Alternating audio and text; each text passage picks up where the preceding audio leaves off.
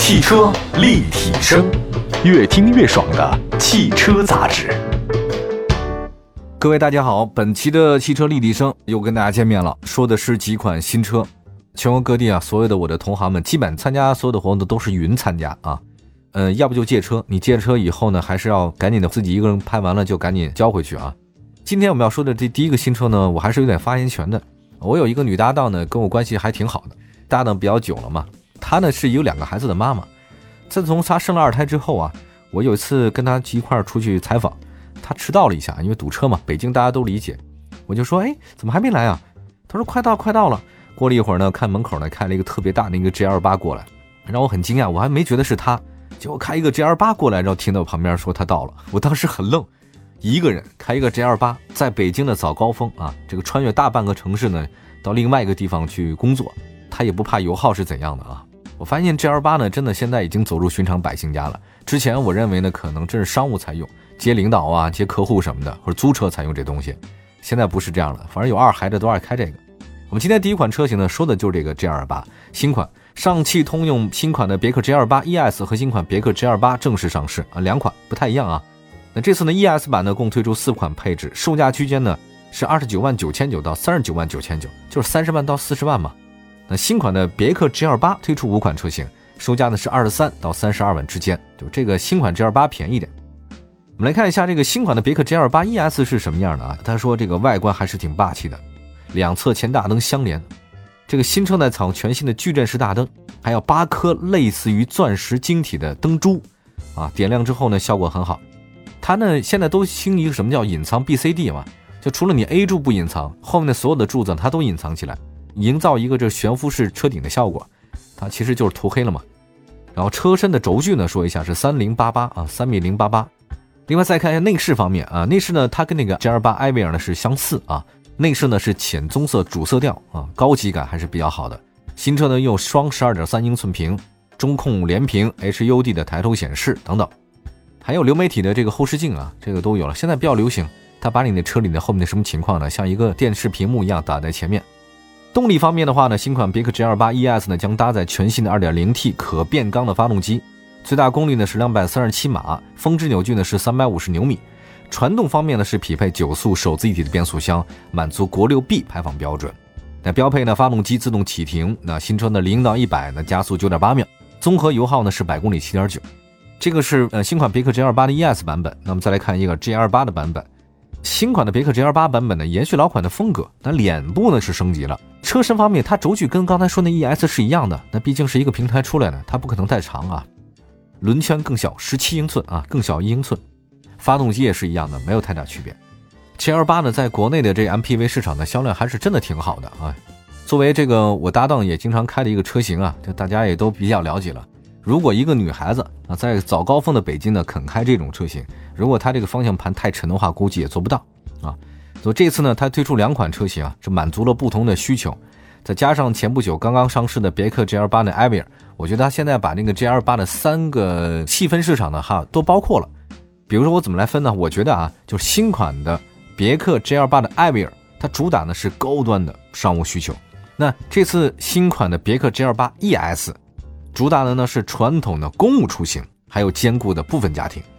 至于说入门级的，刚才我说到那个入门级，这次的新款别克 GL8， 那基本上面向的就是家庭类型啊，这个还是比较好开的。竞争对手呢，我觉得看起来的话很多了，像这个广汽本田奥德赛一直紧随其后，对吧？而且奥德赛呢主要是偏家庭。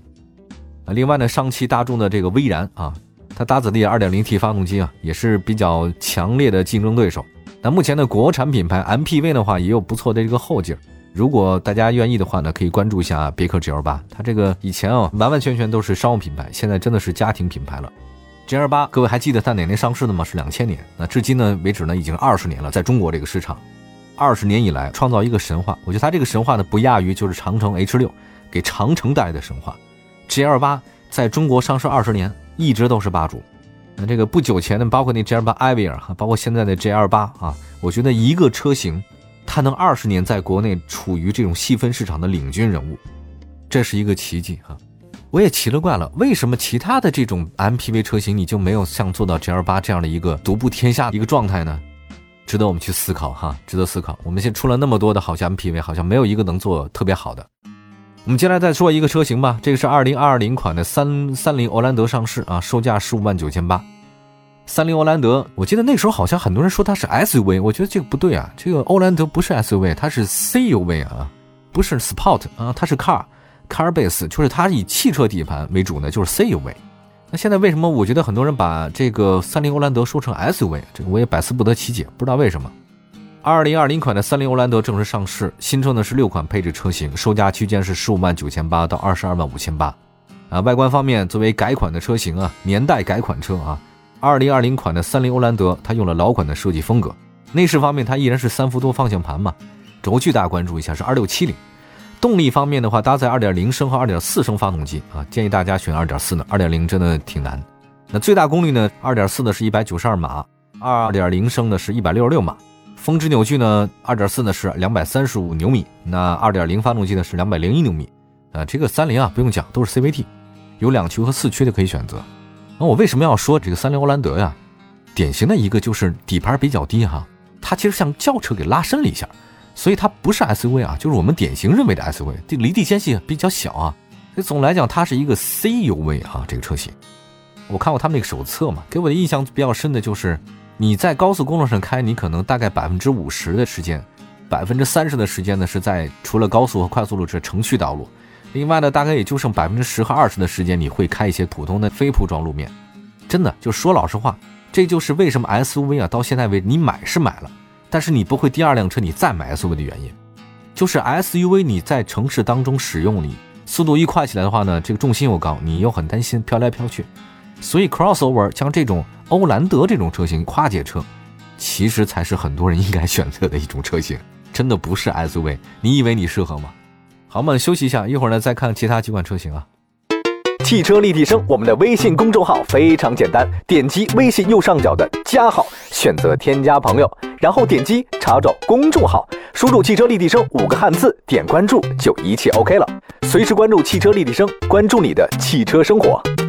今天的汽车立体声跟大家呢关注的是几款上市的新车，刚才说了欧蓝德啊，也说了这个新款的别克 GL8， 我们再来说说一个领克05正式上市了，共推出搭载 2.0T 发动机的5款车型，售价区间呢是 175,800 到 212,800。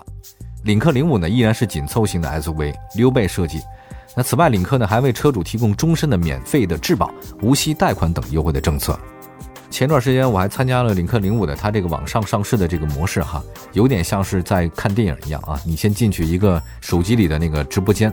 它像一个大片一样给你出现了。我还有一个它的手册，它寄给我了，然后我给我的一个朋友看，他问我以为买了本书呢，我说不是，其实是领克05的一个产品手册，做得非常精美。那外观方面，领克05呢是家族化的这个造型，分体式车灯和贯穿式尾灯，还是有辨识度的。轴距呢是2734，这个轴距还是不小的。它溜背的设计呢其实是有一种视觉感，但是呢对你后排最后一排坐起来的话，空间还是有些影响，但是还好。车身侧面的话呢，这就是一个轿跑嘛，它那个腰线稍微复杂一点，运动感很好。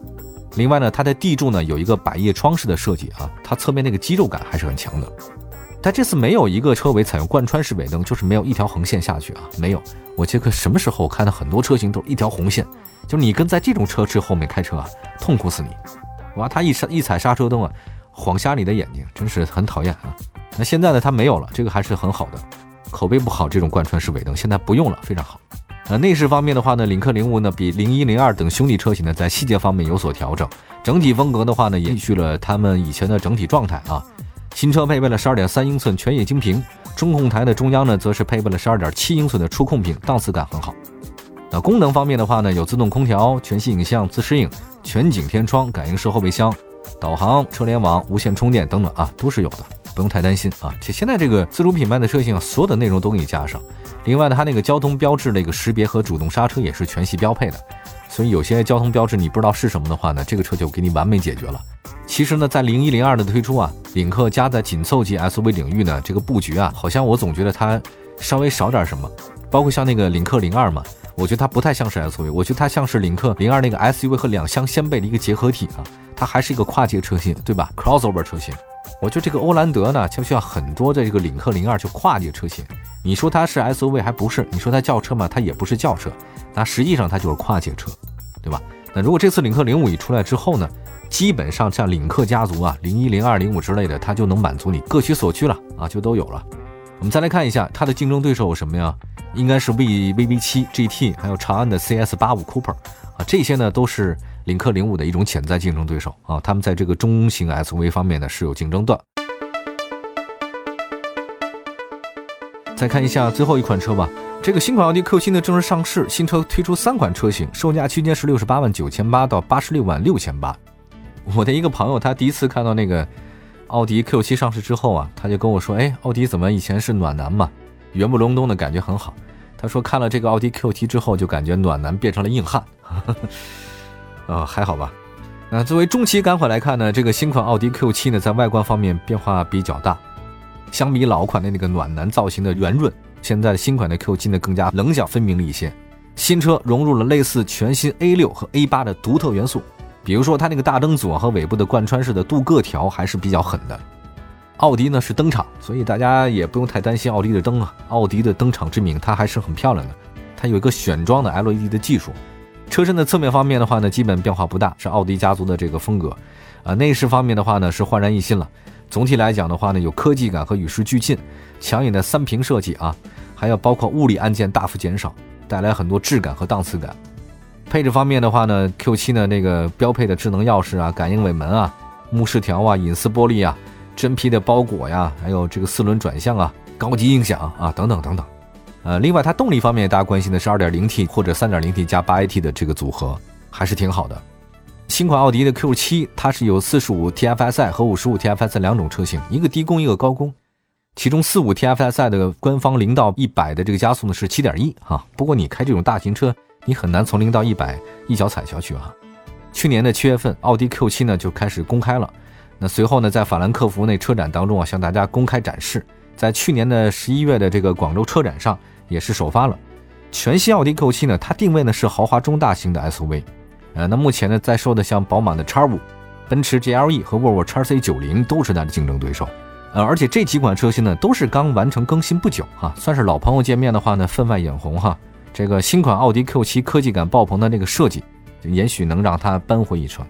奥迪 Q7 在国内上市多少年了？2005年吧上的，所以到现在为止已经14-15年的时间了。